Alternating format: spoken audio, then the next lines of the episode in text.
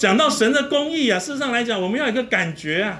今天如果没有神的公义，神不是我们的取代，我们这个人是没有办法得救的。神爱我们，但是呢，他也必须要照着他公义的程序来这里把我们称义，我们也才能够被称义啊。今天假设有一个人犯罪，有一个人犯罪了，然后这个人呢到审判官那里去，那审判官呢他犯的是重罪，然后呢审判官呢就听他讲一讲，他就说我呢我家里有老母亲，我下面还有三个小孩子，所以呢我很为难。如果审判官今天哦，如果审判官今天在这里判这个人无罪的话，弟兄姊妹，你觉得这个审判官是什么样的审判官？或许我们可以说，这个审判官他有一个善良的心，他有一个爱人的心，但是他不是一个公义的审判官，因为这个人仍旧是犯了罪，没有符合这个公义的原则。啊，所以这个审判官到时候就会有问题，因为他不符合公义的原则。但是我们的神呢？刚刚讲我们的神，弟兄姊妹，我们的神是什么样的神呢？公义的神，公义的神啊，对，他能够像审判官这样吗？我们也很可怜呢，是不是？他有没有爱我们？神爱我们嘛？神怜不怜悯我们？阿门。所以因着这样，我们的罪就得赦免了吗？所以弟兄姊妹，我要再问大家一个问题哦。所以救恩跟什么最有关系？公义哦。你看救恩如果是跟爱有关，那我们就直接审判官啊，是不是？没错吧？如果是跟爱有关，我们是最可怜的那一个啊，神也怜悯我们哦。如果是因着神的怜悯，我们就被赦免了。弟兄姊妹们，那还不是？还没有办法符合这个公义的原则，所以真正啊，我们得着的救恩啊，弟兄姊妹们，我们得着救恩的关键是什么啊？是神的公义。当然，我们不能说，当然神不爱我们的话，我们也没机会。弟兄姊妹，懂意思吗？但是很大的一部分，神除了爱我们，神除了怜悯我们，很关键的一部分是神用他的公义。圣别了我们，救恩这个恩典，它其实是像水一样的，但是公义呢，它就是那一个水管。弟兄姊妹，你们清楚吗？水要流到我们这里，神向着我们的爱，神向着我们的恩典，必须借着神的公义，才能够临到我们。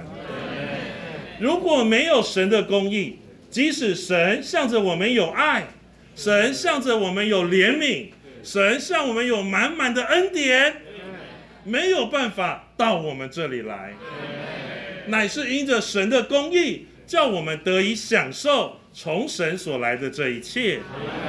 好，感谢主。我再举一个例子啊，就弟兄姊妹就更清楚了。呃，假设一个学校校长定了一个校规。说，如果你破坏学校的公物，要怎么样？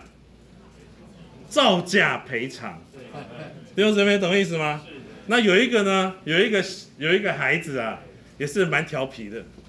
然后呢，他就把学校一个很贵重、很贵重的花瓶啊，不晓得哪一个朝代就打破了。阿妹，打破那个花瓶之后，你觉得什么感觉？阿妹，人是害怕。人会担心，对不对？但是如果再跟你讲说那个花瓶的价值五百万，怕的要死，对不对？好，那弟兄姊妹，问题来了，问题来了。今天这个这个学校的校规定出来的，就是你必须要照价赔偿。但是按着那个孩子，他可能家里面的状况也没有特别的好，他赔不出来。怎么办？阿妹，好，大家都不晓得，对不对？没关系，啊，后面还有，因为这个校长是满了爱的那一位，还好有校长，阿妹。这个校长啊，他是满了爱的，他知道这个孩子的状况，他也爱他，他也怜悯他，知道他虽然调皮，但不是故意的。然后呢，这个校长怜悯这个孩子，但是他又不能自己违反校规。因为校规是他定的，对不对？也是所有的人一同定的，没有办法违背啊。如果今天我们直接叫这个孩子不要赔的话，那明天大概玻璃全部都不见了，是不是呢？有可能嘛？但是校长啊，必须要符合校规，又要帮助这个孩子，所以怎么办？校长自己掏出了五百万。校长自己拿出钱来，给这个孩子，告诉他说：“你拿这一个钱去还学校，一面来讲符合校规，一面来讲也完成了校长对这个孩子的爱和怜悯。因着这样，这个孩子就在这一件事上得着释放。”弟兄姊妹，我们讲的，我讲的这个故事啊，就讲到我们的主是如何完成他的救恩的。弟兄姊妹们，我们犯的罪是我们没有办法去偿还的，而且我们所犯的罪，我们在神眼中来看是不义的，但是神又有爱，神又有怜悯，神为了要救我们。所以他自己出了一个重价，神自己把他的儿子赐给了我们，使我们能够得着这个救恩。所以他亲自把这个价重价给我们，赎了我们，把我们所有所犯的一切都解决了。因为这个东西是不能被违反的，是神的宝座，是必须遵守的。所以只有一条路，就是把主耶稣量给我们，使我们能符合神公义的要求。也因着这样，我们这一班人才得以坦然无惧的来到施恩的宝座前。